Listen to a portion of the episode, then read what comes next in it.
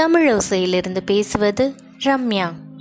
உமா சம்பத் எழுதிய வியாச முனிவரின் ஸ்ரீமத் பாகவதத்திலிருந்து கேட்டுக்கொண்டிருக்கிறோம். தலைப்பு பரீட்சித்துக்கு பட்டாபிஷேகம். விதுரரோட காந்தாரியும் திருதராஷ்டிரரும் அன்னைக்கு இரவே காட்டை விட்டு புறப்பட்டுட்டாங்க அப்படின்னு தெரிஞ்சுக்கிட்டோம். அடுத்து என்ன நடந்ததுன்னு பார்க்கலாமா? மறுநாள் திருதராஷ்டிரரையும் காந்தாரியையும் காணோம் அப்படின்னு தர்மபுத்திரர் ரொம்ப இடத்துல தேடுறாரு. ஆட்களை அனுப்பிச்சு எல்லா பக்கமும் பார்க்க சொல்றாரு. அவங்கள பார்க்காம மனசு ரொம்ப வருத்தப்பட்டு வேதனையோட இருக்காரு. அப்போ நாரதரும் தும்புருவரும் அஸ்தினாபுர அரண்மனைக்கு வர்றாங்க. குந்தி புத்திரர்கிட்ட சொல்றாங்க தர்மபுத்திரா நீ திருதராஷ்டிரரை தேடி கவலைப்படாத. அவரு காந்தாரி விதுரர் இவங்க எல்லாருமே இமயமலையில இருக்கிற தென் பாகத்துக்கு போயிட்டாங்க. அங்க அவங்க தினமும் கங்கையில நீராடி அந்த புனித நீரை அருந்தி மகா ரிஷிகளுக்கு மத்தியில இருந்து அவங்களோட போதனைகளை கேட்டு மன நிம்மதியோட பகவான பிரார்த்தனை பண்ணிக்கிட்டு இருக்காங்க. இன்னையில இருந்து அஞ்சாவது நாள்ல திருதராஷ்டிரரும் காந்தாரியும் இருக்கிற அந்த குடிசை எரிஞ்சு அக்னியில ஐக்கியமாயி அவங்களோட உயிரை துறந்துருவாங்க. விதுரர் திரும்பவும் தீர்த்த யாத்திரைக்கு கிளம்பிடுவாரு அதனால நீங்க அவங்கள பத்தின கவலைகளை விட்டுட்டு தொடர்ந்து உங்க கடமையை செஞ்சுட்டு வாங்க. புது உறவுகளை கொடுக்கறதும் இருக்கிற உறவுகளை பிரிக்கிறதும் எல்லாமே இறைவனோட செயல்தான். இந்த உலகத்துக்கு நீ தனியா தானே வந்த? தனியாக தானே போக போற. அதனால யார் மேலையும் ஆசையும் அன்பும் பற்றும் பாசமும் வச்சு துயரத்துல மூழ்கக்கூடாது அப்படின்னு சொன்னாரு. நாரதர் சொன்ன தத்துவங்கள் எல்லாமே தர்மருக்கு தெளிவா புரிஞ்சாலும் அவரோட மனசு அதை ஏத்துக்கல.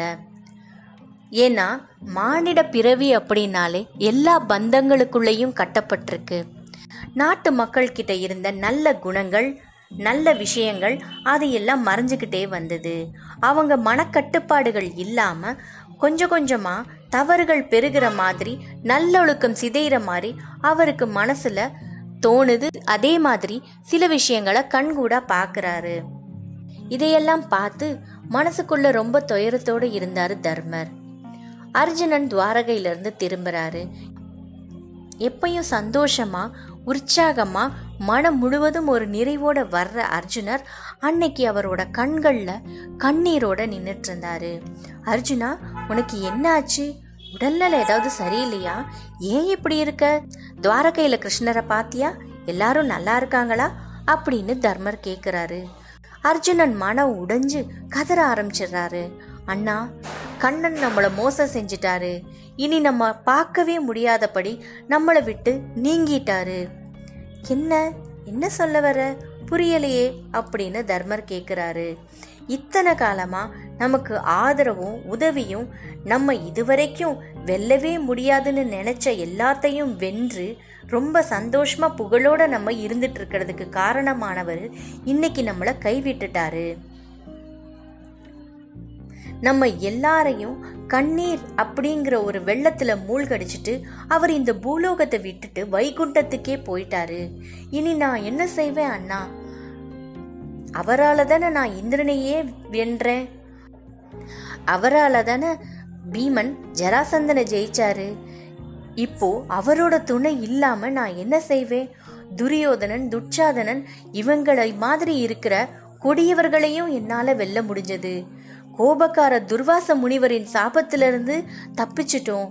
ஆனா இப்போ என்ன செய்யறது அண்ணா? அப்படின்னு அர்ஜுனன் கேக்குறாரு.